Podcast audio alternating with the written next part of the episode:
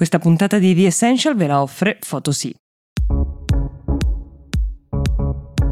Ciao, sono Mia Ceran. È venerdì 8 settembre 2023 e questo è The Essential, il podcast di Will che ogni giorno racconta per voi l'attualità dall'Italia e dal mondo in 5 minuti.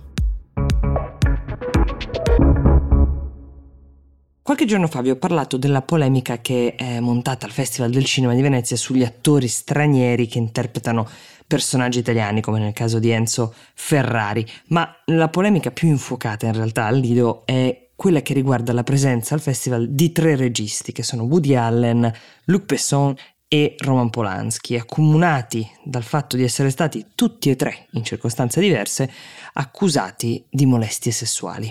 In particolare la stampa anglosassone sta criticando molto la scelta del direttore del festival, Alberto Barbera, per averli invitati, paragonando di fatto l'atteggiamento assolutorio degli europei rispetto invece alla reazione più severa che ha avuto Hollywood soprattutto ma anche altri diciamo consessi cinematografici che hanno deciso di punire in qualche modo uh, questi tre registi escludendoli dalle principali kermesse, dai principali eventi. Ci sono però anche molte persone che hanno scelto uh, di andarci proprio fisicamente a Venezia a protestare contro la presenza di questi registi che quindi hanno uh, cercato in qualche modo di danneggiare diciamo le loro prime, le proiezioni dei loro film. La prima forse anche più prevedibile risposta di Barbera, il direttore, è stata il mio lavoro non è giudicare la loro vicenda umana, ma la loro opera. In quanto critico cinematografico ho selezionato i loro lavori perché a mio avviso meritavano di essere inclusi nel festival e fino a qui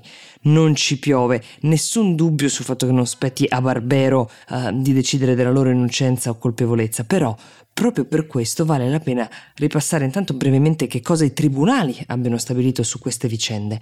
Partiamo da Polanski. Nel 1978 lascia in fretta e furia gli Stati Uniti per riparare in Francia in attesa di una sentenza, della sentenza di un processo che poi lo avrebbe visto colpevole di aver stuprato una bambina di 13 anni. Sono seguite negli anni le accuse di molte altre donne, lui ha sempre negato tutte queste vicende, mostrando invece pentimento per quella ragazzina, alla quale peraltro ha chiesto perdono, ottenendolo clamorosamente molti anni dopo. Luc Besson è stato anche lui accusato di molestie da molte donne, solo in un caso è stato processato ed è risultato innocente. In tutti gli altri casi nessuno ha tentato di dimostrare uh, le accuse mosse in un tribunale. La vicenda di Woody Allen invece è forse la più complicata di tutte. L'accusa di molestie viene dalla sua figlia adottiva, Dylan Farrow, che ha raccontato più volte di essere stata da lui molestata quando aveva sette anni.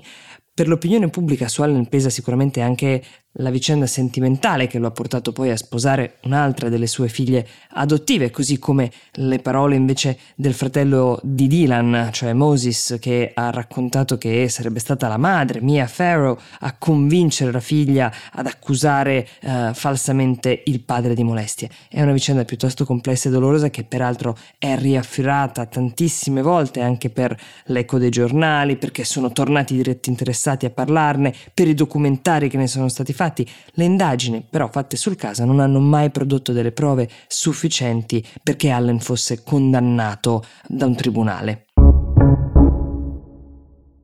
Ebbene sì, le vacanze stanno finendo. Ma non è proprio detto che dobbiamo lasciarle andare via del tutto.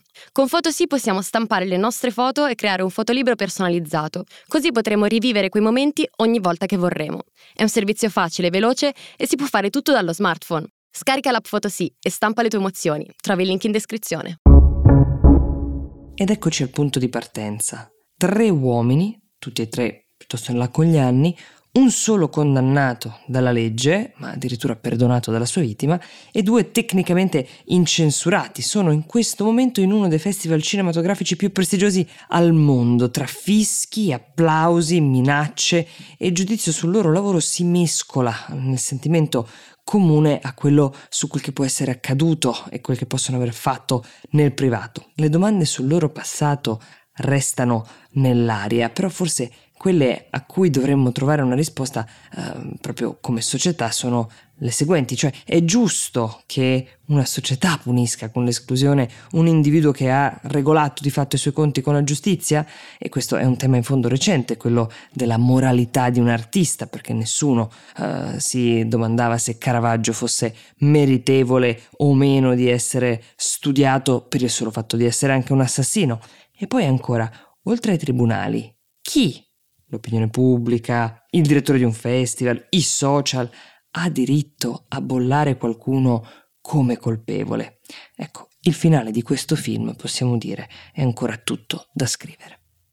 The Essential per oggi si ferma qui, io vi do appuntamento domani, vi ricordo di iscriverci a essential-willmedia.it o usare il link che trovate nella descrizione di questo episodio per segnalarci le vostre proposte, le vostre domande per la puntata del sabato. Buona giornata.